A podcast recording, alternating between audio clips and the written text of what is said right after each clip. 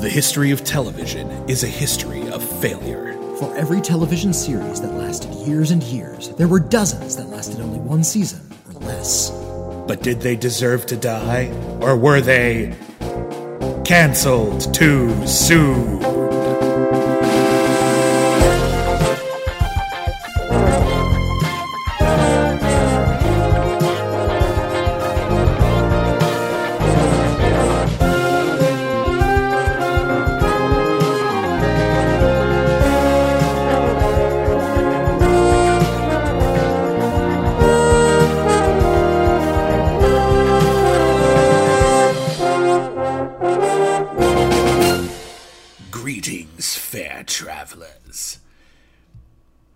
Your sword, take your sorcery, take your your Your wizards. your, slimes, and your roll your charisma up into a ball. And I'm a cleric with an ogre slaying knife that's got a plus nine against ogres. Oh no! Roll for initiative! Roll for initiative!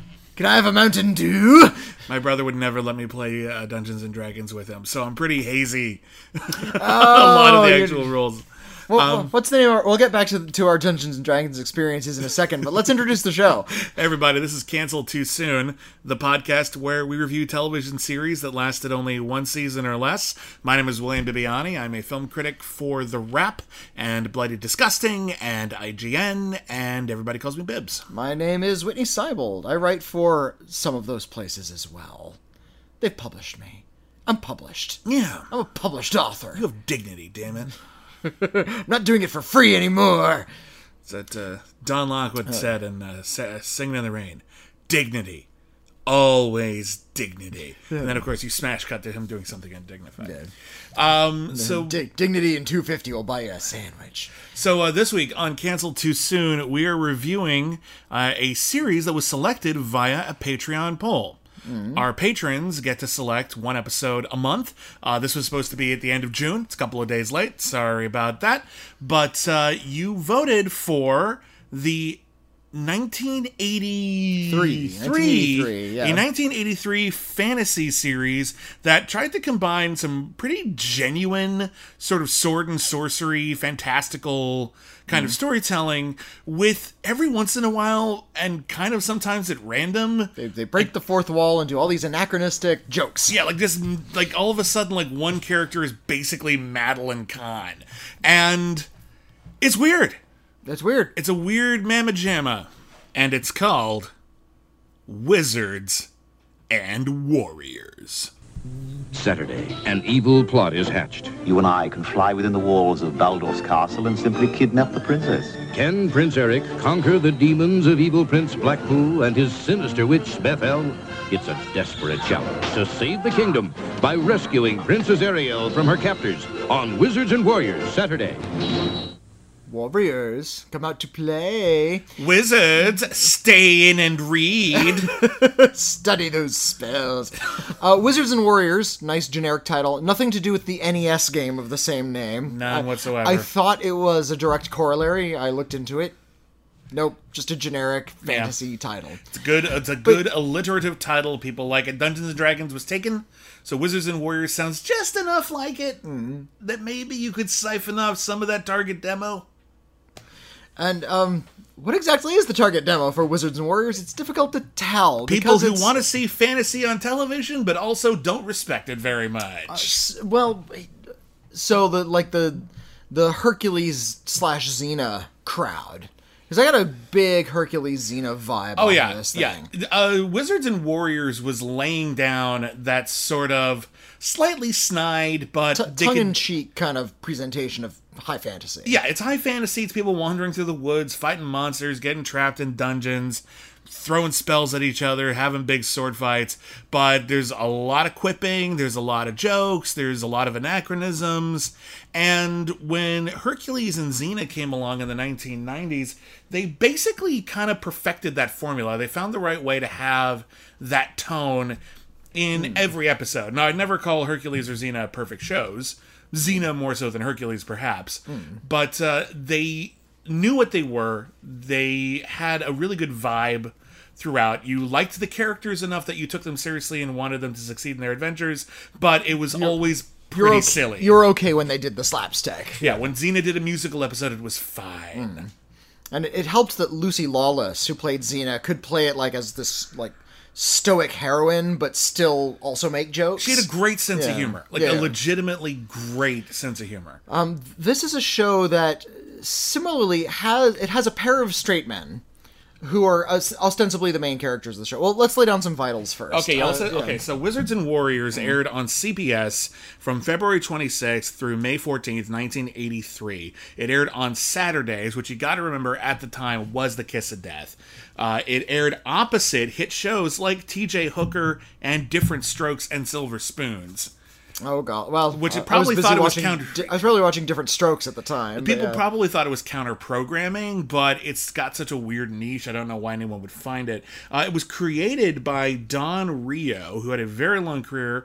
Uh, he's still working. He uh, just he he created Blossom, one of his most famous shows. He did the great lon- uh, the the John Larroquette show. In the 90s, right. it's a really solid sitcom. I liked it a lot. Um, he did the Cancel Too Soon show Action, which we haven't gotten to yet, but we Hmm. know we need to. Uh, and he did the Netflix series The Ranch. Okay, so still still doing things, uh, making new shows Uh, it lasted only eight episodes, uh, but it did win an Emmy. for its costume designs. Yeah, it was, the costumes were designed by a great costume designer named Theadora Van Runkle. Theadora What a Van, great name. Yeah, great name. Theadora Van Runkle uh, did costumes for Bonnie and Clyde. She did costumes for The Godfather Part 2. Okay. She did costumes for Troop Beverly Hills, and she's a joke in the movie. In which Shelley Long, who has who's a Beverly Hills Well, first of all, you're a big Troop Beverly Hills fan. Okay, I'm going to stop everyone right here. If you haven't seen Troop Beverly Hills, we have nothing to say to each other. It's one of the great movies. Shelley Long plays uh, a Beverly Hills housewife, very rich, uh, and her daughter is part of the Wilderness Girls. It's the uh, Girl Scouts, but you can't actually get the rights to use the name. Yeah, Girl Scouts and Boy Scouts are copyright, and they never license the name for I anything. don't think they ever officially have. So there's always like you know, I'm trying Girl, to think. girl guides and wilderness girls and Mm-hmm. Yeah, something. Yeah, the boy agents of America. I don't know. Uh, the, the Scouts Guide to the Zombie Apocalypse or you know whatever. exactly, because they they hold their uh, their institutions in very high regard, and they don't want anyone mocking it. And I get that. So And they're uh, very, very slowly, slowly moving forward on certain things. someday. But in the meantime, we do have Troop Beverly Hills. Shelley Long uh, decides to become uh, sort of the leader of a group of wilderness girls, uh, but she doesn't have any survival skills, so she teaches them how to survive in Beverly Hills, like how to get a really good deal on like a diamond, you know. uh, real life skills. yeah, you know, like uh, various hairstyles, etc. Um, and but it's actually very wholesome and it actually is very positive, and it is about sort of teaching people life skills that they can use in an urban environment, and then eventually applying that to the woods. And there's a, a great article on Jezebel that I recently linked to on Twitter. It, came, it was this was years ago. I consider it the high watermark for like film journalism, and I'm not exaggerating. They ranked every single outfit Shelley Long wears in Troop Beverly Hills. And if you've seen the movie, she's wearing something outlandish and awesome in every scene, and it's always different.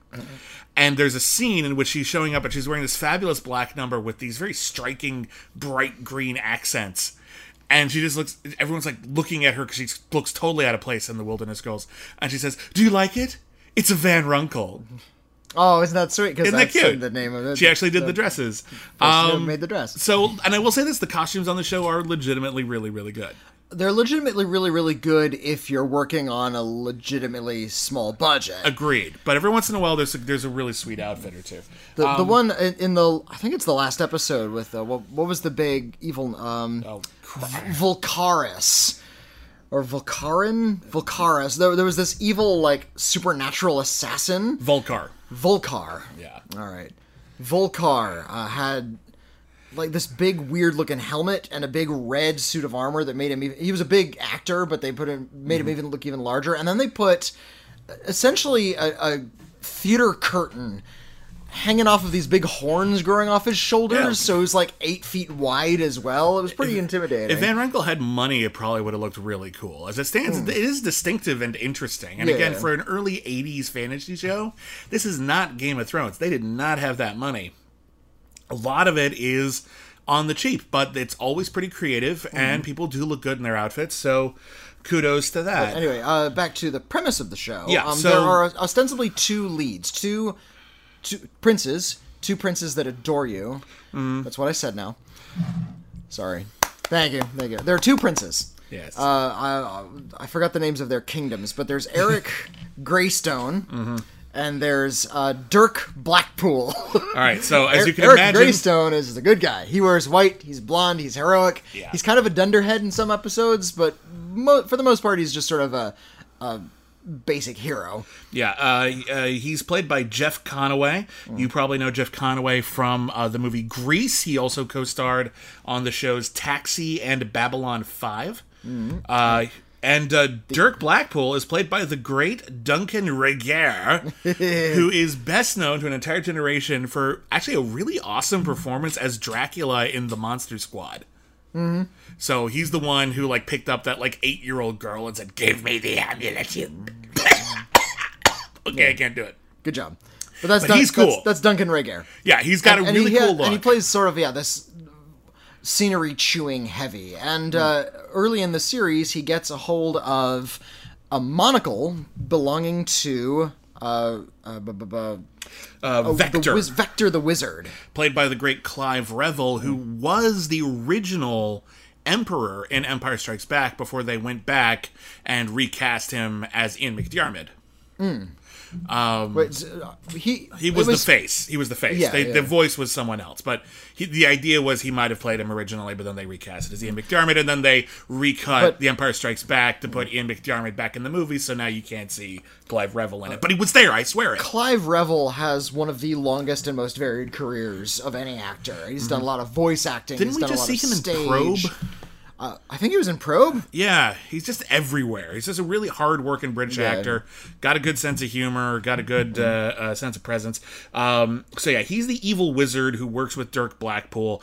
Dirk Blackpool has this wizard kind of in indentured servitude because he stole the wizard's monocle, which for some reason, rather than a wand, they decided that a wizard's power all stems from their monocle, and if they don't have their monocle, they can still do magic stuff, but they're way less powerful. And, Um, and they have to do what somebody says. Yeah, uh, which explains why this incredibly powerful. It's always the question, like if Merlin is so powerful and so all-knowing, why doesn't he lead the kingdom? And if you're gonna have the evil version of that, it makes even less sense. Why wouldn't the wizard take over? So they came up with a reason for this all-powerful wizard to be doing some mere mortals' uh, bidding. Uh, Prince Greystone has a vassal named Marco. He's played by Walter Olkewicz. You know him as Jacques from Twin Peaks. That's right. Yeah, he's always most people know him I'm as a creep. Jacques. I'm the Great Wind. Yeah, that guy. Yeah, uh, But here, here he is young, and in the first, I think it's just in the first episode, and at sight, you think he's going to be sort of like the bumbling fat guy sidekick. Yeah. Like they cast him to be a comedic type. Although, as the the series progresses, he proves to be a pretty capable warrior unto himself. yeah, he's funny, but and he is like interested in food, but he's not a walking fat joke, and I do appreciate that. He mm-hmm. also has the superpower to speak to animals, which comes up not as often as you no, think, not, but it not is often at all. In fact, Yeah, um, and uh, the other main character who shows up in every episode is Ariel. Princess Ariel, a spoiled princess uh, who is theoretically engaged to Prince Greystone, but they don't have That to also doesn't want to. come up a lot. yeah. No, no, no. But uh, she is in full Madeline Kahn mode. She is played by Julia Duffy from Newhart. I was gonna say Terry Garr, but yeah, Yeah, she is.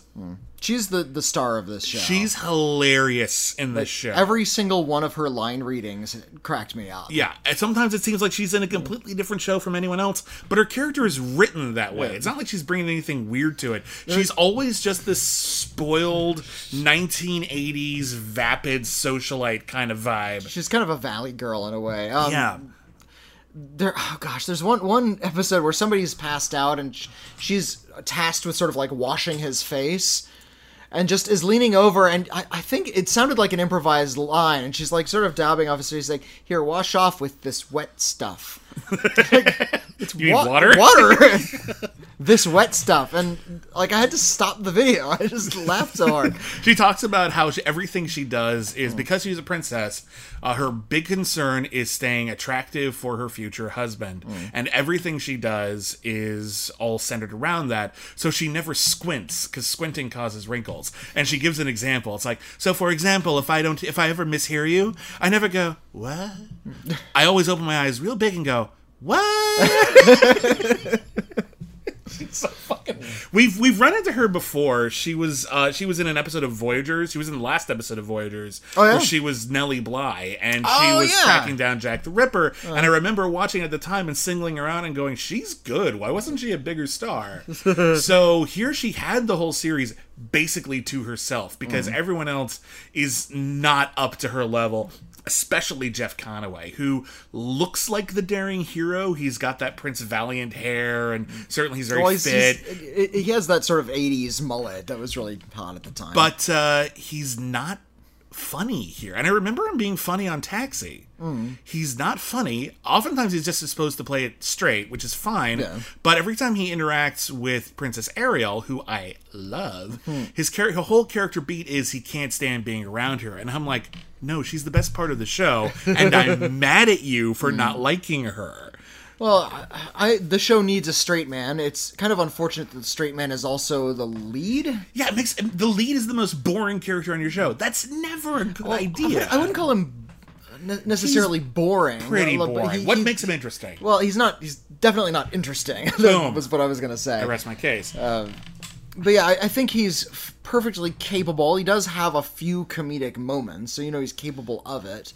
But you need somebody to drive the action, and this is an hour-long program, and the stories are all very plot-heavy, and in mm-hmm. fact, they all kind of interconnect. So it's actually kind of ambitious storytelling, especially for a fantasy series in 1983. Mm-hmm. Um, and overall, it feels more like a legit fantasy series with jokes in it than a spoof of actual fantasy. it, different episodes have different tones, and I think this is the doom of Wizards and Warriors hmm. because certain episodes are very broad. There's a haunted house episode, which is uh, legitimately yeah. very funny and very silly, and hmm. it works. Uh, however, there are later episodes which have some jokey bits, but they're also as legit a fantasy show as we would get until Game of Thrones came around and took it deadly seriously. And mm-hmm. that is totally a vibe that worked for Game of Thrones, but this wasn't that. This was a show that seemed to have been made by people who like the idea of fantasy archetypes, mm. but can't bring themselves to take it seriously. Like they know they're Well, on cheap sets, they yeah, know was- that they know it's ridiculous, it's- and they can't ever fully commit to it. They always have to take it down with a joke. well, they, they have to take it down with a joke because they don't have the budget to present an actual fantasy universe. They've got some nice costumes, but they look like costumes. They don't have nice sets. They, they're not shooting on location. This is clearly uh, something done on the fly, done on the cheap, and it, it does have that sort of Mel Brooks spirit to it. Yeah, so but I feel like I feel like that Mel Brooks spirit is because it seems like it's a function of budget rather than actually having something to say and take down. The, all of their barbs are never like pointed at the genre, you know, like uh, except maybe the broadness of certain characters. It's always just and silly jokes, and as a result, Yeah, it doesn't yeah. really feel like it has a person has a reason to be satirical. It just is because they didn't have the confidence and when I grew up, you know, nowadays we have fantasy movies, and it's always still hit or miss. Uh, but we do have hit fantasy films and TV shows. We have Game of Thrones, we have Lord of the Rings, um, and we have the money to make them look pretty good. Hmm. Some look better than others, but you can believe it. You know, Percy Jackson wasn't the most expensive movie ever, but you buy it. okay, You know, you're willing to you're willing to go along. Hmm. that second Percy Jackson movie is pretty good. By the way, I like the first one fine too. I never saw the second, but the 1st hmm. one's fine. Um, but in the '80s, when we started getting this big explosion of fantasy films in the wake of Star Wars, hmm. and people wanted to do their own Star Wars, but sci-fi stuff's a little too expensive. But we can't get loincloths and a desert, so we'll do that instead, and it'll have the same basic So- vibe. and animated wizards and what have you. Yeah. like some movies got away with it because they worked within their means. The Conan, the first Conan, for example, looks great yeah.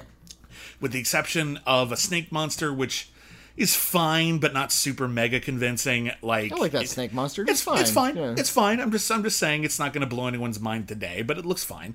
Uh, boom. Or Dragon Slayer. They knew that to just throw the money at the dragon and everything else is just period costuming. The dragon and Dragon Slayer looks as good or better than any CGI dragon I've ever seen. Hmm. It's incredible. However, there was a lot of cheap, crappy stuff too. Uh, yeah. And when it came to the cheap, crappy stuff, a lot of which I really liked, Beastmaster is fun. but you had to like you the audience has to agree early on. I like the characters, I like the tone, this has a good sense of adventure early enough.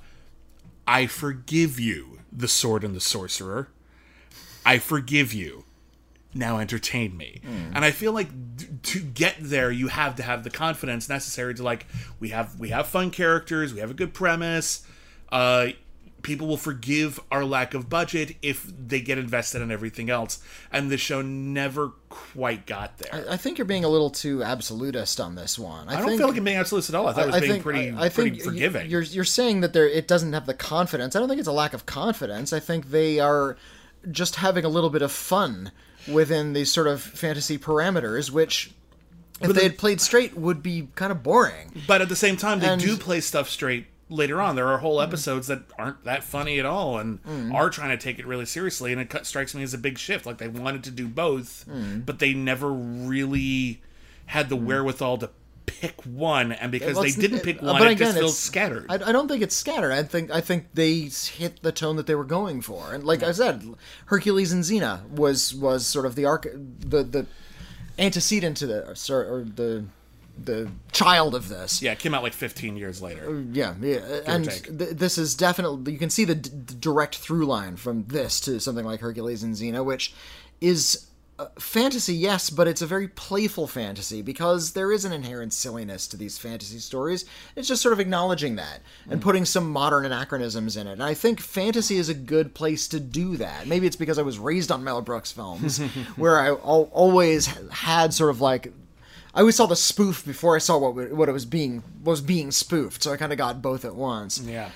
Um, well, in any case, And this is not a jokey spoof. It's not necessarily trying to take down fantasy as a genre. That's my point. But it is having fun with it, and that's okay too. That's my point. You can It's- even see that in modern shows like uh, Galavant or um, or uh, Matt Groening's Disenchantment, which is actually kind of a mediocre show. I really but, uh, didn't like that one at all. yeah. Like I was one, I was totally ready to be on board with it, and then like four episodes in, and I'm like, this sucks, and I don't want to watch anymore, and so I didn't. Like, It's like uh, inconsistent John, characterization. John, John DiMaggio is really funny. What else you got? Um, I, again, I guess my point is I don't understand after watching eight episodes of this show why people thought it needed to be made. Like, what's the thing? What's the hook? What what what was the thing that you were just like, okay, we could do any show we want. We had to pitch a show. We pitched Wizards and Warriors.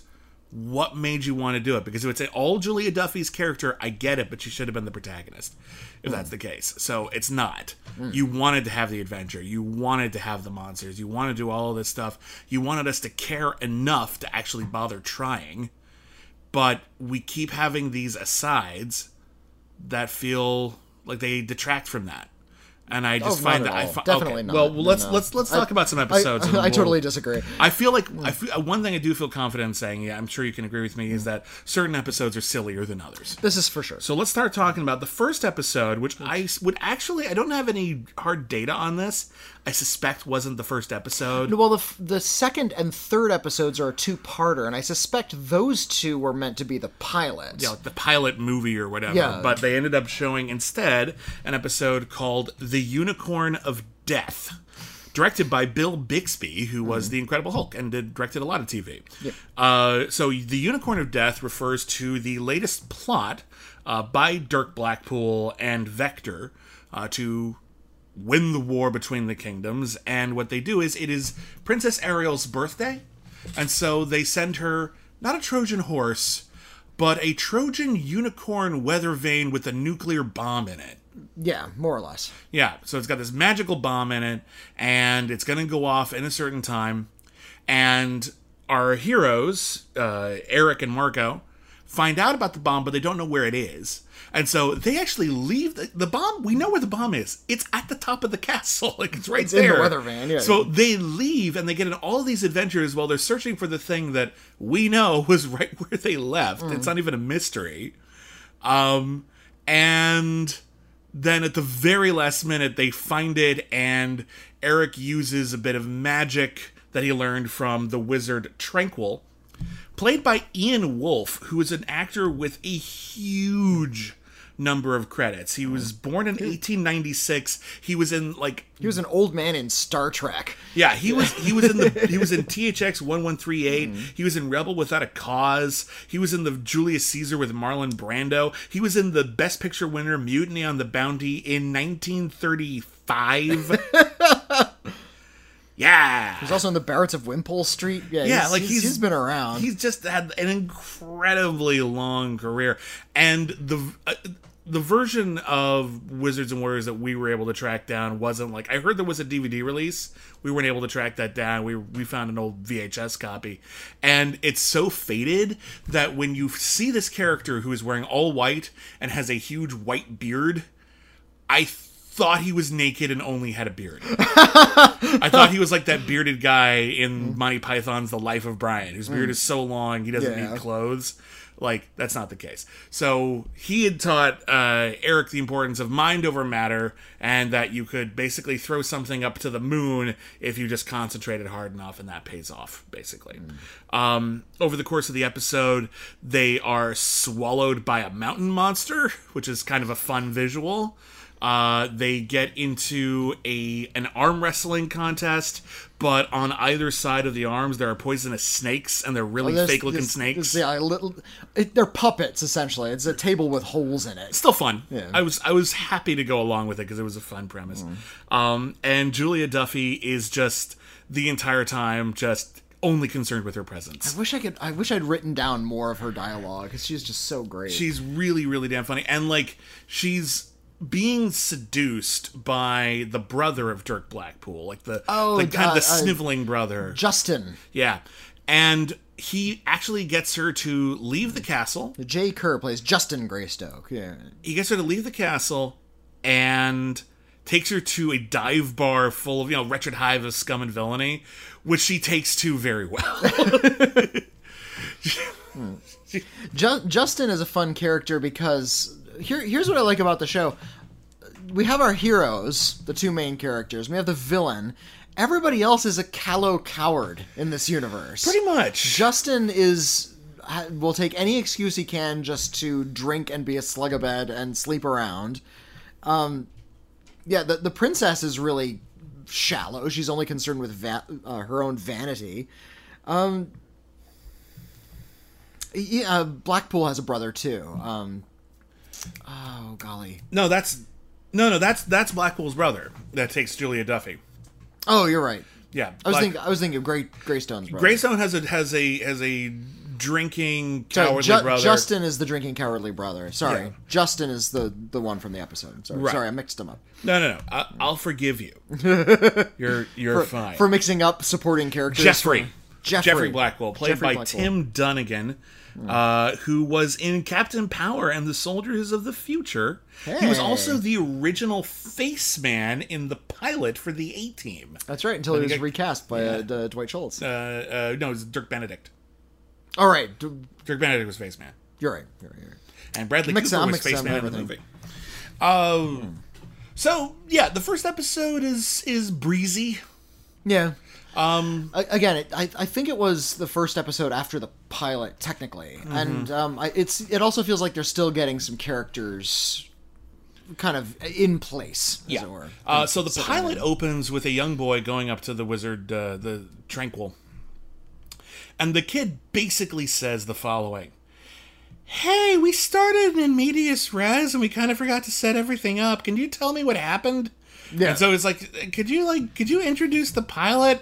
And the wizard's just like, sure, whatever. So uh, we cut to it's actually in, an indeterminate amount of time earlier. It could be weeks, could be months, could be years.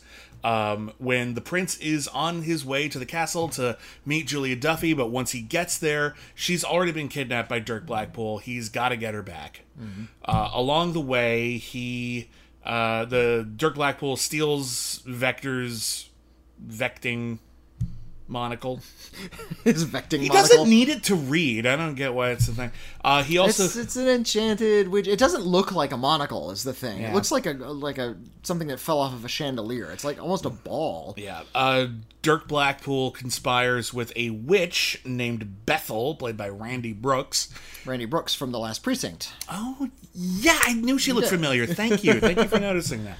Another show we covered that was weirdly ahead of its time. Um, yeah, she she played the trans character yeah, she played a trans character in a primetime series decades before In, like, anyone when got was that series like 85 or something yeah I mean, she was a woman playing a, tr- a trans woman, but still noteworthy. You know, Mm. Yeah, cer- yeah. certainly no Not- one else was doing she, it. she wasn't a trans act you know she's not a trans actress but uh yeah playing Yeah. a trans character main character one of the main cast of historic note. Yeah. If maybe at least a footnote. no, nobody remembers the last precinct Because it wasn't that good. Yeah. It was uh, Adam West running a wacky police precinct uh, with uh, was it Ernie Hudson in that one? yeah, Yeah. Well, in in i think he he vanished after a couple episodes didn't he ernie like that. hudson No, he, he Ernie Hudson vanished from Cop Rock, but I think he was actually a significant part of, of the last pre oh yeah It's so hard to keep track of the history that no one cares if we keep track of. It's so yeah, the, which, Bethel is. Uh, yeah.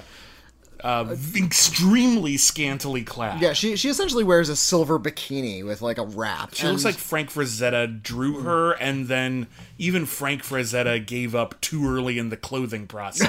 Frazetta was just like, I need a sandwich. And when he got back, he was like, it's, fine. It's fine. It's enough. Ra- Randi She's she's wearing a ribbon. and Randi Brooks is also hilarious. Generally funny. speaking, she's very funny. Did you ever see The Man with Two Brains? Yeah. Yeah, she she was this the squeaky voiced streetwalker. Oh, She's Yeah. funny. She's really really hilarious. Oh, okay. So it's always good to see her get some things. and- She's not in every episode, but when She's she only shows in up, two she's or good. three episodes, but she and her character has a lot of agency. Yeah. Even though she's in a bikini, she's taking charge of every situation. Um, so yeah, Dirk Blackpool's gonna destroy everybody. He's kidnapped Julia Duffy, who of course is not a convenient hostage. um, and uh, it concludes. I will say this: this two-parter concludes with a pretty rock solid sword fight. Yeah. uses the space. There's a lot of Art Deco uh, sort of production design in this one. You know, period accuracy is out the window. They're just Oh, going for whatever looks interesting. And there it's not a period it's it's No. vaguely it's it's Vaguely cost, costume old. shop medieval it, Yeah. it doesn't even look there's no authenticity they're not even trying that not not the issue at all. But uh, but yeah, it's a cool sword fight. They do this, that cool thing they used to do in like Masters of the Universe, where whenever swords clash, there was like animated on little energy crackles. Yeah. which you know, of course, is nonsense. but fuck it, it's magic. Who cares? It's fun. Let let let's play. there were also like throughout the series there's like mind bullets and little tiny bits of spells. So they animated in those little animated like shimmers. Mm-hmm. and i gotta say as somebody who was raised watching those animated shivers they they give me shivers. I gotta tell you, I, I love that kind of effect. And i i wish there was some sort of modern equivalent. It's it's weird. As we like took that process of like creating like energy or Kirby crackles, whatever you want to call it, uh, to films, and we gave it to computers. They just got a little too mathematical when you had to paint them on. They just felt a little bit more, there's more personality felt more magical, Yeah, felt more weird. You know, the artist's hand was in there. That's why Yeah, um, it just doesn't always come stop, across. stop motion will always look better than CGI, just because there's a human f- imperfection to it. yeah, yeah, it feels handmade. The, the perfection makes it less interesting. yeah, I'm with you. It's it's hard to be wowed by special effects anymore. They just look too natural now. So uh, the kidnap and the rescue as a two-part origin story, we suspect pilot, uh, is you know it, it- it's actually a pretty good, very low budget, fantasy comedy. Yeah, like it's good, fine. good adventure comedy. Like it's fine. Like you can just watch it on its own, and the the wraparound device with the wizard would be ridiculous. I do like in the second episode, uh, they go back to the wizard talking to the kid, and the kid's just there on the wizard's lap, and he just sort of smacks the wizard a little bit, and it's like, hey, you fell asleep, like for a week. like what happened? Um, the next episode Hmm. is one of my two favorite episodes. There's two episodes of this I genuinely really like, uh, and, this this one is the the haunted house episode. yeah, Night- this is Night a funny Terror, episode. yeah. This is a legit. This is when they completely leaned into the comedy aspect, and they just had a really good time. Uh, it opens with uh, Eric. I always forget his name. Eric and Ariel are on Eric a picnic. Greystone, yeah. Her costume in this picnic is impeccable. Like it's a really I don't know why. A really got a lot of airtime. She has more screen time in this episode than I think any other episode. Like think they, you're right, yeah. They, they really give her a lot to play with this time. She's on a picnic with Eric. It's just sort of them sort of feeling each other out, seeing if they want to get married. And she has him entertain her with stories of a nearby castle which is allegedly haunted and or cursed hmm. her dog runs away, runs into the castle, and they explore it a bit, and it's kind of spooky. But it turns out the curse is if the person who owned the castle was an animal lover, and if you injure an animal in his presence, you become trapped in the castle, and it's basically a never ending nightmare. And she's like totally fine with this. And then, right as they're about to leave, she's bit by a mosquito and she slaps it. And all of a sudden, the doors close. And, and all of a sudden, all the chairs that were totally empty now have really cheap William Castle skeletons in it. I love cheap William Castle skeletons. They are great. Don't you knock cheap William Castle I'm, skeletons? I'm celebrating it. The tone in this one was just right for me. Uh, it there's a definitely like a Dark Shadows the TV series vibe to it. Yeah. That's a good uh, thing. I like that vibe. Haunted houses kind of need to look cheap in, in movies and on TV. There's a few exceptions. Like wh- when The, Robert Wise's The Haunting. that's fair. The Shining. There's a couple of exceptions. There's a couple Yeah. of people who manage to take a budget mm. and make it work. But I have a feeling oftentimes like- with the budget, all they do is end up making They- the remake of The Haunting, which is just ridiculous. Or or they over design it Yeah, and it looks like, too remake like like the haunted mansion or Mm-hmm. or or I know you like it. I don't. Uh, Crimson Peak. Not a, not Mm-hmm. very fond of Crimson Peak. I, feel like the design looks great, but like that's not a, it's not a really forbidding place. It's just sort of a neat thing to shoot in a movie. Yeah, I- I'll let you have that. I, I've I used to be a bigger fan of the movie than I am, but Hmm. I'll, I'll let you have that. I'll let you have that. But um, yeah, But, but when they look like this, when you have something Mm. that looks like you did in high school, for some reason that feels more authentic to me. That's Well- like much more exciting to watch. And basically, it's just an entire episode of Eric trying to figure out a way out of here, and then the second his back is turned, some She's like sucked into a wall. Or she's sucked into yeah. a wall, or there's like a ghost impersonates Eric and tries to chase her around, or ghost impersonates Dirk Blackpool and whatever. Like there's always like Have something get, have to get those other her- cast members in there. but there's always something screwing with her mind and you can see her it's just it is driving her bonkers the entire time and she keeps like stabbing people with pins and trying to ask them questions that only they would know but it's always something they would know and they always have to explain that to her even if they're ghosts and it's and um, i like how even though it looks cheap even though it looks silly I actually did pick up on a little bit of desperation at the end because I'm just like, how are they getting out of here? like every time You're actually they like, wrapped into the story. well, All a little bit. Like, just how are they like every time they go through a door, it takes them back where they were, and I'm just like, I don't see the dangling plot thread or the clue or something that's gonna let them leave. And honestly, I'm not sure they ever fully resolved it. I think they just sort of ended the episode and they left. I- yeah, I, I don't. How did they get out? I'm trying to remember. remember, I know, I know that uh, uh, Marco uh, rushes to their rescue and breaks in with them, and there's a great scene with him and Julia Duffy where he's trying to tell Julia Duffy he is who he says he is, and she says she believes him, and then she knocks him unconscious. And then she just has to leave him there for the rest of the episode because she didn't realize it was really him. Um, yeah, I don't know. It's it's. I always like there was there used to be when we used to write for uh, Blumhouse.com. uh, which was back when Blumhouse, you know, they do all the Paranormal Activity movies and the Sinister movies and all those, The Purge.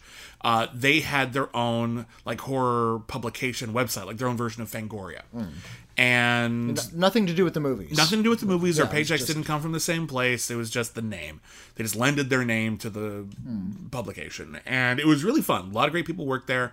And there was a series of articles someone did over there called a very spooky episode. and the idea was most shows that run long enough that aren't horror shows eventually do a haunted house episode or, an episode or a with Halloween special, or a yeah. mummy episode. There's always just one kind of spooky episode, Right. Just for funsies. And this is the very spooky episode of Wizards and Warriors.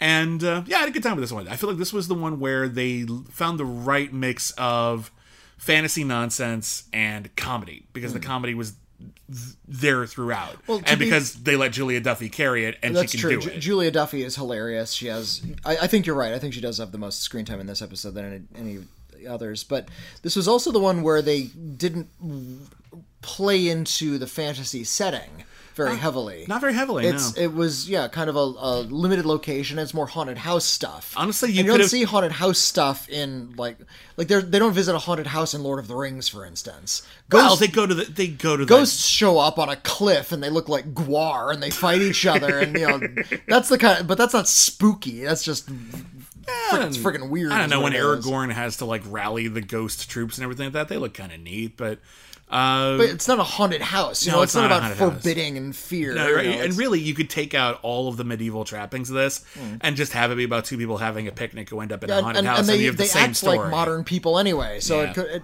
could have been modern. But yeah, the the fantasy element just lends a little bit of like fun absurdity to the haunted house. Drama. Uh, the next episode is called "Skies of Death." this is the canon episode. Yeah, this and no, not because the canon group was involved. Sadly, that would no. have been, that would have been great. No, this is the episode, and there's a lot of fantasy shows that do this, where there's an anachronistic bit of tech that could completely change the war. In Lord of the Rings, uh, it was when Saruman basically invented explosives, and uh, at the end of the Two Towers, you know, he was going to basically use it to win wars. No one else had it. Makes sense. Uh, in Avatar: The Last Airbender, there are people who had figured out like blimp technology. Right. You know, it was just the- really ahead of its time.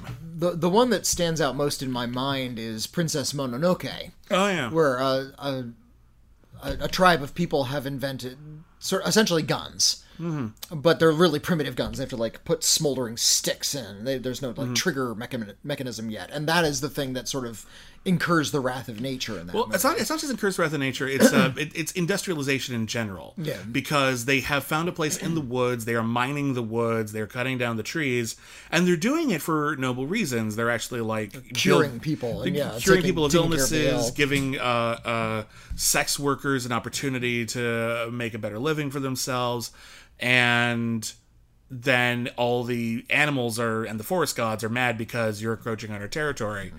So no one's really evil. But uh, yeah, Which is- and then which the is why that's such a great movie. it's but, such uh, a great movie. It's so great. But like here, it's not about that. Here, Dirk Blackpool and Vector have invented a big ass cannon.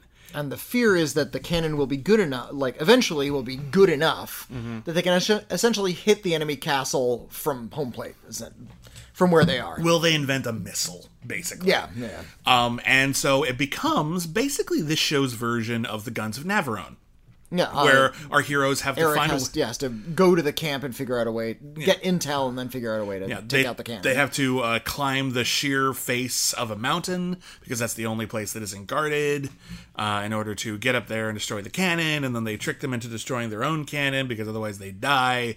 Um, honestly, this one left almost no impression on me. Well, it's it's the most straightforward of all of the eight episodes, where there's actually I think this is the one with the least amount of comedy. I'm trying to remember anything. fu- I'm sure Julie Duffy said something funny, but I Yeah, well, honestly don't recall. and, and Eric kind of he was I think he was the most he was the most comedic in this one, and that he seemed really put upon by his quest, and I think that was the note they needed to hit. Mm. Well, this one he finally they finally introduced Mm. and made a regular character his shiftless layabout brother. He finally had Yeah. someone to play off of because Marco was just a good solid support class Mm. type character, someone you actually want to have around.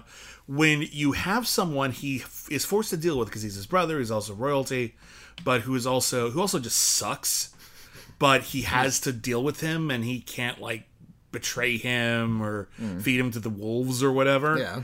Um, all of a sudden, his exacerbation feels justified. His exacerbation with Julia with Julia Duffy always comes across as a little condescending and sexist. Oh, she's into girl things. But with his brother, he's just like, "Hey, we're gonna go through the front lines. We're gonna take him down. We're gonna kill them all." and he's just Fine, like, you do that. I'll be back here. I will be at the brothel drinking and having sex. He's he's only kidding, folks. I am not kidding. I will literally do that while you do everything else. It's not the actual line of dialogue. I wish it was. Um, so it doesn't really mean much to me. Uh, the next one is Caverns of Chaos, and this is the bottle episode where we finally get an excuse for Eric and Dirk to spend a lot of time together. They're they're more or less handcuffed together, and I think this. I always I roll my eyes when I see these episodes of the two characters that bicker a lot are now in an enclosed space together. Mm-hmm. Won't it be funny to watch them argue? No, Generally I don't, not. I don't like watching people scream at each other when nothing else is happening. Well, that's the laziest way yeah, to do and, it. If you like- have characters with some nuance or ca- actors who rarely have a chance to really play off each other for extended period of time, Yeah. it can be really effective. There was a really funny episode of That's My Bush where they made fun of bottle episodes, and throughout the episode, people kept finding themselves in confined spaces with other members of the cast, and they knew they wouldn't be able to escape until they came to some sort of epiphany. So by the end Oh, so of the they had to rush through the, the yeah, after a while, it's like, oh god, no, damn it, we're stuck in this elevator together. Uh, I know I've always made fun of you, but I've secretly always respected you for making your way in this uh, cutthroat political industry as a woman. Yeah, well, I've always kind of thought you were cute. Doors open. That's adorable. It's really cute. But th- there was an episode of Deep Space Nine where they were shooting on location. It's one of the um, outdoor episodes, and it was Odo and Quark. They had crash landed together. Oh yeah, yeah. This And and they just yelled at each other the whole episode. It's like, come on, man, just get to it. I don't I don't need Mm-hmm. Well- to spend an entire hour watching you two yell at each other. I like Odo and Quark as much as anybody. I love Odo and Quark like, when they're on the station in their element, when they're taken out of their element, just yelling at each other, talking about how much they hate each other. you need. You I need think I liked the than that. conclusion because at the end they just said, "Well, we survived, and I still hate you." like they, they didn't come to like respect each other anymore. I yeah.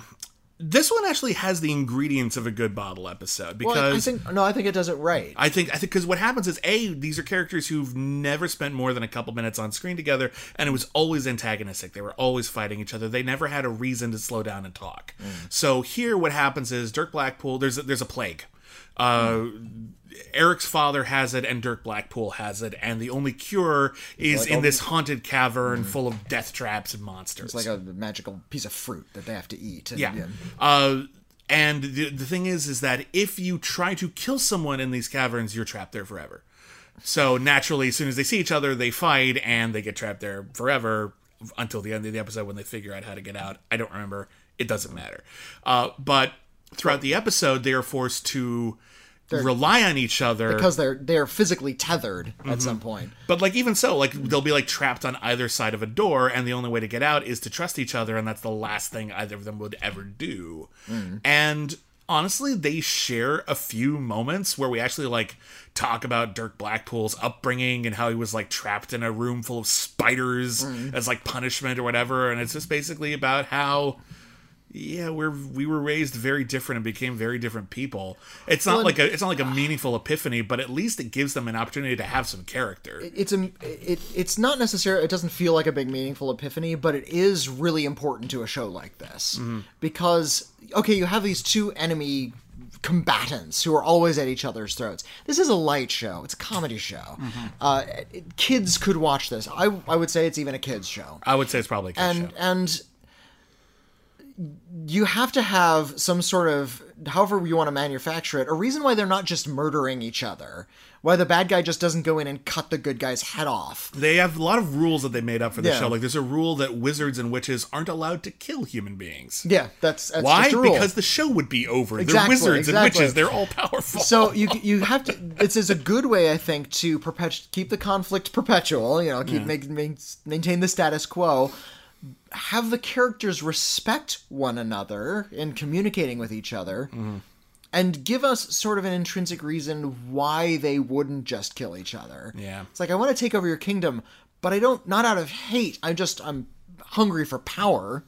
I want your land, I want your resources, I want your subjects, but I'm not there to just kill you. I'm Well, not they- an assassin. well, they- uh, and it gives the bad character a little bit of heart, which I like, and it gives the good character a little bit of forgiveness, which is necessary for a hero. I, I actually like there's a part where Dirk Blackpool is talking about how you, you don't know how lucky you have it. All of your people have uh, food and everything. Like we mm-hmm. we're fighting. We live in the north. It's actually a lot like Game of Thrones. Like it's colder up here. We don't have as many crops and everything like that, and we just don't have as much. That's why we keep trying to invade your lands because mm. you have all the prime real estate. And to which Eric says, you know, all your people could eat if you gave the money to the if you gave the food to the people instead of your soldiers. Mm. To which Dirk Blackpool is like, well, meh, meh. well, I'm not going to do that. yeah, well, I have politics. Meh. Well, I, I well I, I know that, but This is also one of the episodes in which, while the main action is happening, Vector is like scheming behind the scenes. Here, he teams up with the witch Bethel in order to because Blackpool's probably gonna die.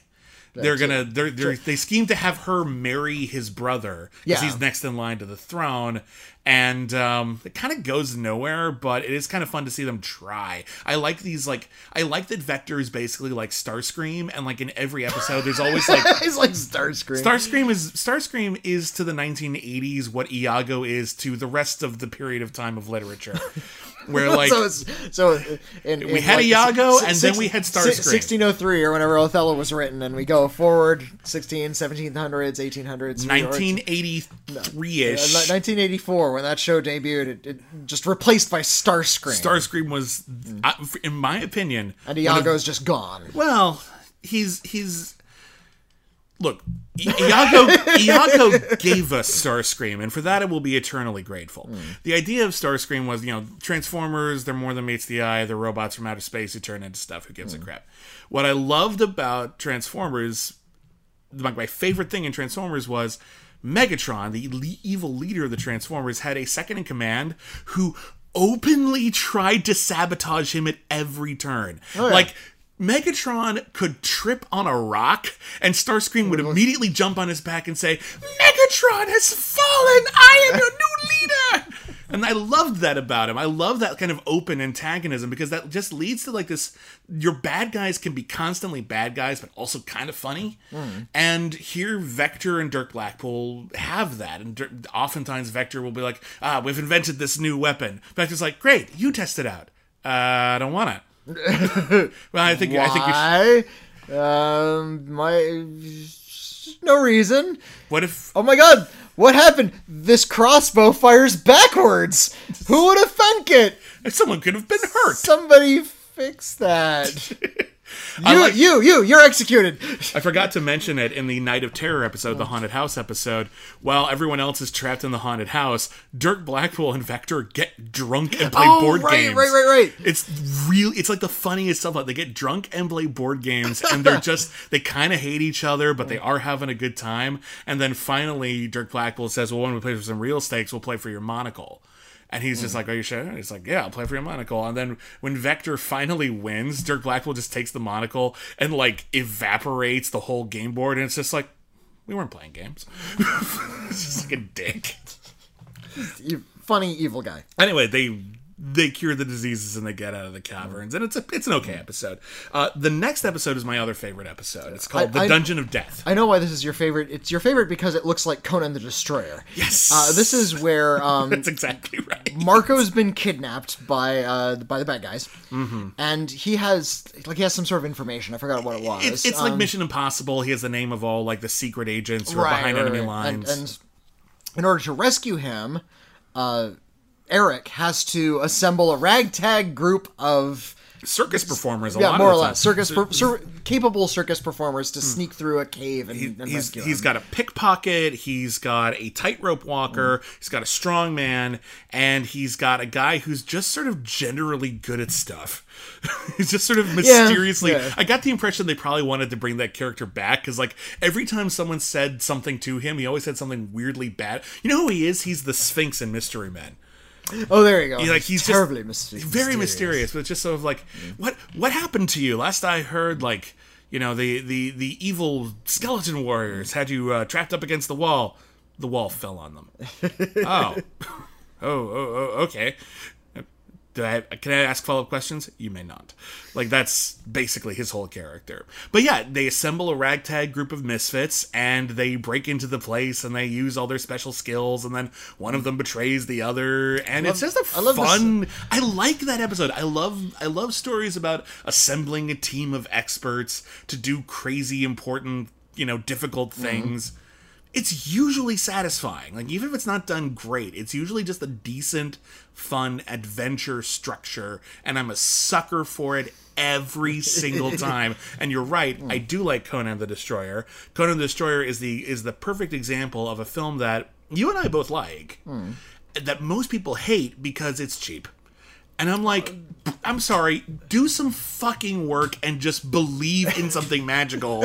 And I think you will like Conan the Destroyer, at least as a matinee All, film. all of the characters are terrific. it's you got freaking Grace Jones in there for God's She's sake, uh, it. and the monsters are wilder and weirder. It's just sort of swinging for the walls. it ends one. with Arnold it's really funny. It ends with Arnold Schwarzenegger fighting Andre the Giant in a unicorn Balrog costume to the death. And ends up ripping out its horn. That's cool, man. like it's yeah. it's a fun movie. It's And a PG thirteen Conan. I know that offends some people on principle, Oh, but if you, ha- if, it's so much more fun than the original. I, I like the, the, original original's, better. The original's fine, but without the edge, for some reason, it's better for me. I, I, I like the original better, but I'm okay with both versions. I Mm. think both of them are equally valid, and both of them are way better than the Jason Momoa version.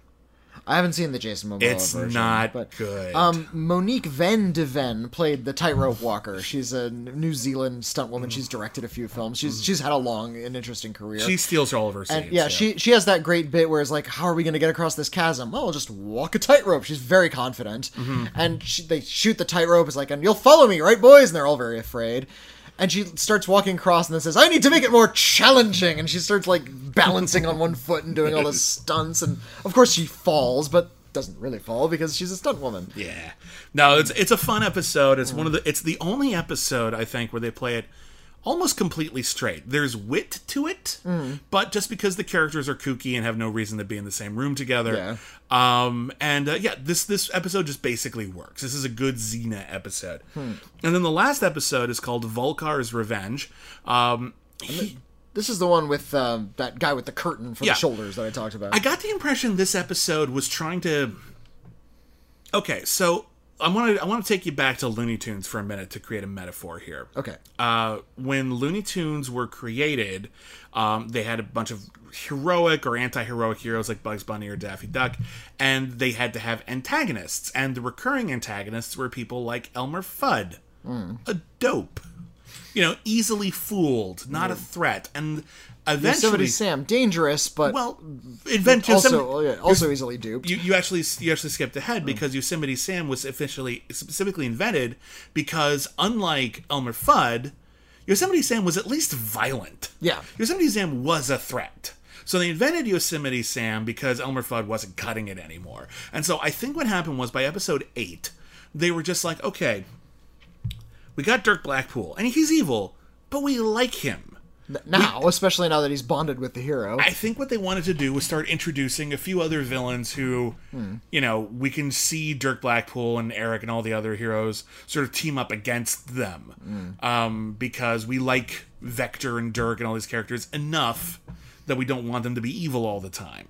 So what happens is all the characters find themselves under the same roof. There's a big war going on outside, and Vector decides to use this opportunity to raise a demon and have that demon assassinate all of his enemies. Problem is, uh, without his monocle, he's actually not powerful enough to control it. He can just raise it. So he raises. He looks. Vulkar. Vulkar looks like if Brian Blessed was wearing Gary Oldman's red Dracula armor, which is cool. and they distort his voice, so he sounds like Brian Blessed too. yeah, yeah, it- it- I will destroy you. fantastic. So he, Gordon's alive. So Vulkar runs around, assembles an army, starts killing everybody, and Dirk and Eric and everybody, I- they have to form an uneasy alliance and try to stay alive. That's it- fun. You say Brian Blessed. I pictured him as like a really violent Falstaff. He's just really robust. I, I I six of one, half a dozen. Yeah, I was about to say. Isn't, if we ever had a live a, a, a Falstaff in real life, it was Brian Blessed. hold on a second, Brian Blessed has to have played Falstaff. How could he not have? I've I'm never seen him play Falstaff in a movie. He might have played it on the stage or something. I'm looking at Brian Blessed. Did Brian. Blessed play Falstaff? Yeah. uh, my God. He's still alive. He could still he could play like an older He'd be a very old yeah. Falstaff. Yeah, I'm not sure how much yelling he's still. Do- Although he's really robust. He was uh, he, he's into mountain climbing. So he he was like just like up on peaks all the time. He- he- into his 70s, he was still climbing mountains. I don't know what he's doing these days. Uh, he has indeed played Falstaff. Okay, good. Yeah. They're all is right with the he, world. he did uh he was in Stratford upon Avon uh and uh they did Like the they, the the, Royal Shakespeare Okay. the Royal Shakespeare Company actually did do Henry IV part 1 with Brian Blessed as Falstaff. That sounds Hmm. Oh, wanna, awesome. when what when was that? oh god, I couldn't When was that production? 20 Okay. years ago, 5 years ago, so 25 years ago now. All right. Yeah, around, around the time Flash Gordon came. Oh man. Right? I wish Wouldn't I that could have have been the seen that coolest? production, man. I guess it would have been 1990, I guess, but still. Oof. Yeah, Vol- Vulkar's pretty fun. It's it's again, it's a real he's a real threat, but it's all very light. Mm-hmm. He Uh, can't be killed the same way twice. He's like undead, and if you like stab him in the heart, he's immune to that from now on. So you got to keep finding new ways to kill him. Which They shoot they shoot him with the cannon that we Yeah. saw in early episodes. A little bit of linking material. I, I actually like that idea for a villain because you always have to come up with a fun way. You always have to come up with a fun way to kill the villain. Like every Well, episode's got to end with a new crazy way to kill Vulkar. I've, I've seen that in science fiction before That's- too. Like it's the fun, that's what the Borg are, for instance, Yeah, in Star Trek. but You it's know, fun. They adapt. They they learn and they adapt, and you can't kill them the same way twice. And it, and it forces the writers to get creative, and I mm. appreciate that. And that's it for the for Wizards and Warriors. It ended Yeah. right there. No no cliffhangers, no promise of anything else. It just sort of was an episode. It was an episodic series. There was some linking linking tissue. Um, I'm sure they were getting to stuff that you know they had stories they wanted to tell. Um, but yeah, it's a really there's a lot of promise in it, and there's a lot of things I really like about it. But I feel like it was really struggling to find its tone. And every other episode felt like they were trying a different, like a different n- amount of ingredients, like Well, I- a dash of whimsy. But here we're gonna have a big fistful of action. No, that's too much. Add more whimsy, and can we throw in some uh, Dadaism? Why not? Like I don't know, know- like they're just constantly shaking it up, and that could have made it like really exciting, and you never knew what was going to happen next. But I was a little impatient for the show to congeal, and it never did in eight episodes. I, I think it hit this the right tone right away, and I'm, I'm I, I liken this to uh, Hercules and Xena, but I think a more appropriate comparison might be the Orville, if you've seen the Orville. I haven't seen The Orville. Okay, yeah, the Orville is.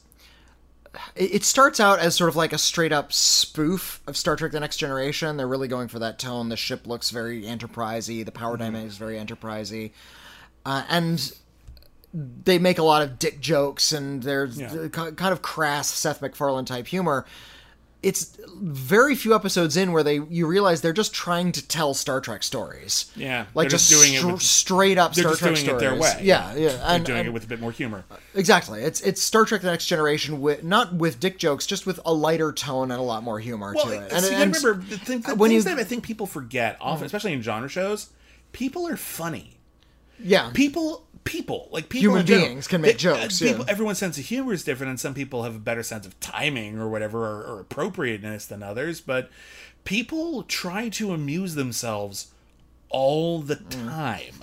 Like constantly, when you're hanging out with your friends, it's not somber all the time. You're trying, you're playing with words or whatever, and I always appreciate it when movies like incorporate that. It's one of the things I love about uh, the original Smokey and the Bandit every Okay. all the dialogue in that i know a lot of it was ad libbed but all the dialogue is people who are having fun talking they're having fun Hmm. Yeah, talking yeah. and you don't get that a lot in a lot of genre stuff and here um you know there's a lot of humor there's a lot of humor Hmm. in this and I, I do appreciate the problem is the humor varies and i feel like the humor isn't very consistent because sometimes it comes from character you know, Marco is his own character. Most of the humor comes from him being sort of dragged along on these big missions that have very little to do with him, but he's such a good hearted person that he goes along with it. Um, but then Julia Duffy is again kind in of a- slapstick figure. Well, yeah. she, again, it seems like she's the character uh, who kind of almost knows she's in a fantasy movie. Like she says a lot of anachronistic stuff. I think her and Tranquil are kind of the most self-aware ones. But Yeah, he's not in it as much though. But yeah, she's she's just constantly just coming in from another universe. Mm-hmm. And I love that about that character and she's such a great comedic actor that I don't care about any of that. It hmm. just kind of frustrates me that the rest of the show isn't keeping pace or its jokes are coming from different areas and it leaves the show feeling pretty pretty inconsistent to me. You know? You see what I mean? Like it's just sort of not very focused. I, I, I don't. I think that's a feature, not a bug. I think. Okay. I think. Um, here, here's the thing with comedy shows, especially like really broad slapstick comedy shows. You watch them long enough, and especially if the the makers of the show have like done their research and actually come up with a setting and a set of characters, and you watch them long enough, you're going to become really fond of the characters, even if they're broad archetypes. Yes. Look at The Simpsons. Perfect example. They were all really broad archetypes right at the front. You look at Barney. He's just the barfly. He belches and he's drunk all the time. They eventually spent so much time with Barney that we had to get to know his backstory. And the show's been on for so long, that's happened with every damn supporting character on the show. My Little Pony, uh, Friendship is Magic, did the same thing. Like for their like, I think it was like their hundredth episode or something. Hmm. They did an episode that was just literally every background character had a moment. There you There was go. like there, I there was a big wedding or something like that, and everyone was involved or getting in the way of it, and it was like this big love note to look. It's a silly, cast, Look, it's a silly show about horses that learn about friendship. Oh. But by this point, you're into it, right? By mm-hmm. this point, you actually care about all of these really minor characters. So let's give them their moment in the sun. Mm. Um, I get that. Problem is, the show had eight episodes, and I uh, don't. Yeah. I'm not necessarily connected to Well, it. I, but I can see it already happening, where they're they're building these characters to be broad archetypes, but they're also acknowledging that they're humans, and we're going to spend a lot of time with them. And I feel like it it feels like almost a- an entire like four season run in microcosm. okay, Not that they rushed, but they got all of the beats out of the way right away. I can see what you're and I, about. I think it actually did find just the right tone. It doesn't feel scattered at all to me. Some, you're right, that some episodes were broader and funnier than others. Some were Hmm. just straight up adventure stories. And I think it's okay to vary that kind of tone in a comedy adventure show. Some can be comedy and some can be, be adventure.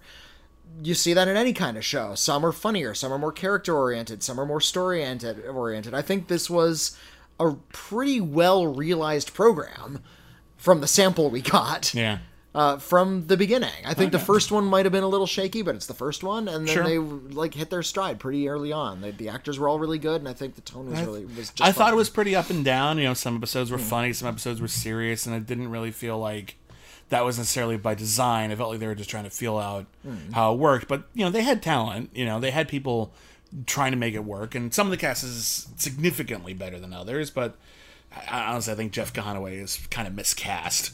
I don't think he's. I, I, I think they didn't really get a good uh, handle on the character. I think maybe if they cast a comedian, maybe it would have been funnier. I, I think that, I think that probably would have been the case. Well, he is a comedian. He was on Taxi. Oh, yeah, I guess so. They thought they were getting like a dashing comedian, and I think he ultimately ended up playing it too straight. Hmm. Um, I think this was his chance to be the hero, and I think he took it a little too greedily, and when he probably should have forced it up a little bit more. We needed someone a little bit. This is too far. Hmm. But like, take James Marsden in Enchanted. He's a ten. We need like a seven point five. That's fair. You know, like that's he's a little too much. Pull it back a bit. Boom, just a little heightened. He, he's no Sorbo. no. then again, who would want to be these? Well, these days nobody wants to be Hmm. Kevin Sorbo. Yes. Um, but um, but yeah, if the show had gone on, there's actually a ton of stuff they never got to do. If you just look at sort of the archetypes of the fantasy genre, we never met elves.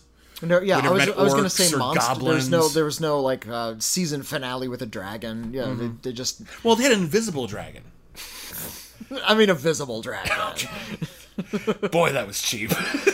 that was a really cheap episode. They're too cheap to hire villains in this scene. Don't they want their caves? No, Now they they have visible blood on them. We're talking about the Mystery Science Theater 3000 episode Cave Dwellers, which, for my money, pound for pound, funniest episode of MST3K. One of my favorites, Just absolutely. non-stop funny riffs. Like every riff lands. It's great. Um, but that's another super mega cheap uh, fantasy The series. Sword did you, and Sandal did you see yeah. that the in the the latest season of uh, Mystery Science Theater, Mystery Science Theater 3000, The Gauntlet, they did the first film in the Ator series. Oh, I didn't see it. They did Yeah, Ator the I- Fighting I, Eagle. I heard that they did it, but no, I didn't It's actually. it's good. It's good. It's, it it's very satisfying because you finally get to see that like big long flashback sequence, but just two hours long. That's really funny. Um, so yeah, there was plenty of stuff they could have done, plenty of stuff they could have explored. Um, was it canceled too soon, Whitney? Yes, it was. You think so? Absolutely. I would love to have seen more of this. There's no way something like this would have lasted many, like several seasons. Again, the target demo is weird. yeah, the target demo is me. You see, Yeah. here's the thing: if I'm like 13 years old and this thing comes on, yeah, I'm watching this. What, are, what are you doing on Saturday? night? I'm rushing home and watching See- Wizards and Warriors. See, I think Wizards and Warriors. Here's I think Wizards and Warriors messed up. Should never have been an hour long. Should have been a Hmm. yeah, half it should hour. have been a 30 minute show. Every I agree with episode, even the good episodes, every episode feels padded. Like this is a half hour Hmm. sprint, and you make it a sitcom. Hmm. That's what you do. You make it a sitcom with some adventure elements instead of making it adventure elements with some sitcom stuff. And I think that's where people start connecting to it because they know how much they're supposed to laugh. Because, with the exception of like the really broad stuff, especially from Julia Duffy, a lot of even the sillier stuff on this is kind of indistinguishable from a lot of the mainstream serious fantasy stuff we were getting at the time. You know, like it's they're they're similar. Yeah. And uh you don't want that.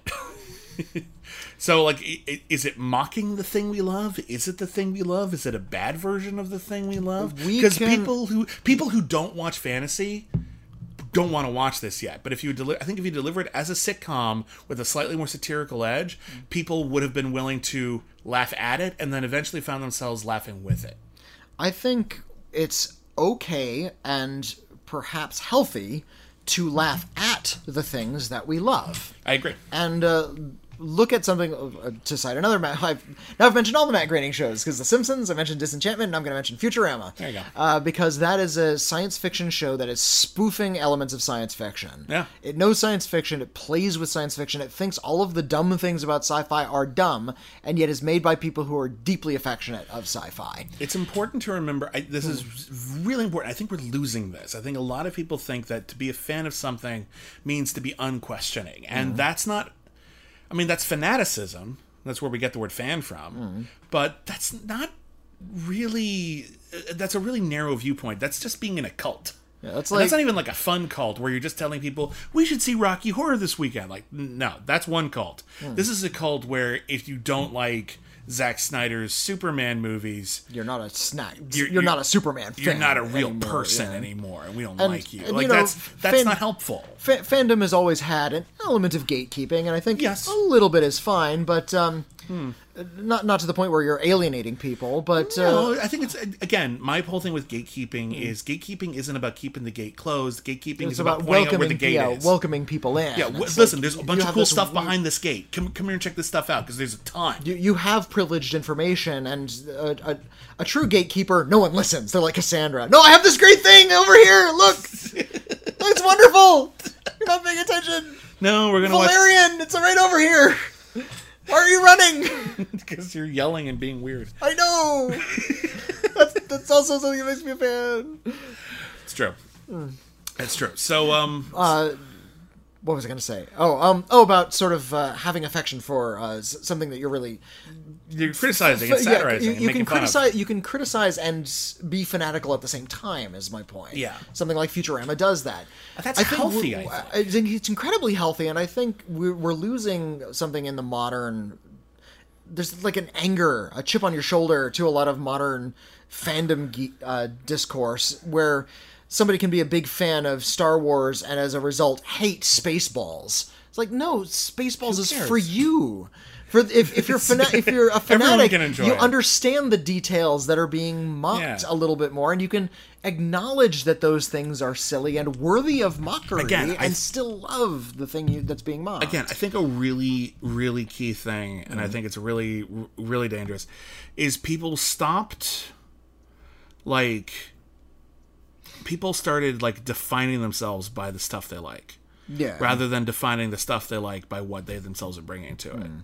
So if something sucks and we like it, that must mean we suck. Mm-hmm. You know, if everyone thinks this thing is a bad movie, but I like this movie, what does that say about me? Nothing. It means you liked it. You're allowed to like it even if other people don't. You're allowed Or- to dislike it if other people do like it. It doesn't make anyone a bad person. It doesn't mean anyone is threatened. It's just we have different opinions and on some level, mm. Whitney and I love movies and television and comic books and video games. We, we, we make it our living. We love it. You have to acknowledge at some point that it's stupid. like even I'm sorry, even the most serious movie in the world. I'm gonna just say this right now. Citizen Kane. Pull yourself back. Pull yourself back from Citizen Kane for a minute. It's brilliant. It's one of my very favorite movies. I would argue it's arguably the best movie ever made. At some point, a bunch of people in the 1940s played dress up, pretended to be a bunch of like weird capitalists, and like threw some shit together and got like really big for their britches and thought they knew about the world when they were only like 25. And Yeah, the conceit of Citizen Kane is worthy of mockery. yeah, like uh, oh oh oh yeah. So we're gonna make this like the best movie ever made, I'm and we're 20 gonna make it. I'm 26. I'm to make this movie, and Yeah. it's to take down Hearst, man. Yeah, and like, and I'm gonna make it Who about the hell are you, kid? And I'm gonna make it about a sled and possibly about some really sexual innuendo. And I'm and it's like at some level, that's ridiculous. It works, but it's ridiculous if you pull yourself back from it far enough. Same thing with Batman. He's a billionaire who dresses up like a rodent and beats people up. Bats That's aren't rodent. Bats aren't rodents, Doctor. Um, damn it, Whitney. I'm a I'm a film critic, not a Biologist. biologist. I almost said botanist, and I knew that was wrong. Bats are definitely not plants. I know that much. That's why. I, so I stopped myself. Uh, I mean, you can even pull it back even further. We invented this thing that can record moving images, so we put on costumes and prance around in front of it. yeah. What the hell are we doing with ourselves? Well, we should be recording real life. That's the logical thing to do. like it's we we as people as a species are ridiculous. Mm. And you know what? Every species is ridiculous. Look at every animal video you've all- ever seen online. we all have very strange habits. We're an absurd species. A lot of it, a lot of what we do doesn't make any sense. at all. A lot of it is worthy of mockery, and it's okay to look at ourselves as a species, at our art, at our specific selves, and say, "Golly, I'm silly." Yeah. Golly, all of this is ridiculous. and I still love it and take it seriously too. and love it and take it seriously. So, Wizards and Warriors reveals a very basic truth about humanity. Okay, that might be. I feel like that's a slight exaggeration because I don't think it's what they were going it's for. an but- example. Well, it's an example of how we can have we can make fun of something and also have a legit version of it together in the same thing. And I think Wizards and Warriors does it fine. Is it a, Like, a but- great series? No. but I had a lot of fun watching. My problem with that sort of taking it back though, my problem with that sort of egalitarian uh, look at art, it's all ridiculous. It's all equal. Uh, the problem with that is well, that, that, that- that's not what criticism is. no, it's not. It's not what criticism is, and I I'm always hesitant when people just say like, oh, it's just a superhero movie. Like, okay, but you can say that, and you're not wrong. At the same time, that doesn't preclude our right to have standards to say that we like one thing more than another or that one thing uh, speaks to us more than another or that it has a higher uh, overall level of quality than another version uh, i'm not saying that there's an objective truth. I'm just saying that catwoman isn't perhaps as engaging a production as the dark knight. Uh, there i said it. How how daring of you. exactly. You So- maverick. that so with all that being said and i have a fondness for a lot and when i when the time comes to give our year-end cancel too soon awards i will remember julia duffy because she was so damn funny this was on the cusp of being like a cancel too soon declaration for me. But i feel like they never quite found it. Hmm. And i'm not entirely confident that they were going to find it. If this is i feel like this oh, might have just been where they hovered. And if so i think it's sloppy enough that i think it would have gotten tiresome after a while. So i'm going to say just on the edge of it that it was not canceled too soon and that it had an okay run. And I wish it had a bit more of a cult following. I wish more people talked about it. But there are some people who do enjoy it, and it's nice that we finally got around to it. And I want to thank all of our patrons over at patreon.com slash critic acclaim uh, for picking this one because we've been wanting to get to it for a while, and it was really great to have an excuse. Um, coming up this month on Cancel Too Soon, uh, we have another poll that will be uh, up on the site in a day or two. And you're going to be able to tell us which primetime soap opera you want us to review in the month of July. And your These are- options these are, are, you can go to our Patreon page and, and vote for these. yeah, and you have, even at the one dollar tier, you just contribute to the show a little bit, and you get to help pick an episode every single month. Uh, and your options are all primetime soaps. And the thing with primetime soaps is nobody gave a crap about most of them, so a lot of them are hard to find, hard to find in their entirety, Mm-hmm. and so our options are frustratingly limited. And there's a lot we we'd were like to we were doing to. a lot of research trying to see like tapping into our resources seeing what we had access to and there were a lot of possibilities Mm-hmm. but we just didn't couldn't find those shows Yeah. Uh, so first up is a show called Pasadena, which was created by Mike White, who also wrote uh, stuff like School of Rock. Um, and this was sort of a dark, creepy. Uh, I, I I don't remember how creepy it was, but I remember it being sold as kind of a modern Twin Peaks, where there was some sort of crime or ghoulish incident that forced everybody to look within the upper echelons of society in Pasadena, the city where I grew up. so I know a lot about it, and I've always get- meant to sort of catch up with this one and see how well it captured the city I knew and loved. I believe only the pilot was shot there, and the rest was shot in i was Vancouver. about to say you're gonna say how, see how authentic the, the locations are Yeah, exactly. But um, you know, Pasadena has a weird uh, uh, aesthetic as a as a city. Uh, it is it's laid out strangely it's, hard to get around in it's pasadena Very spread out in very odd ways. And although everyone knows about the super swank Rose Parade part of town, that's actually a very small part of the population, and there is a it's a hugely working class and and frankly lower uh, in terms of financial situation uh, uh, community uh, with a, a lot of crime.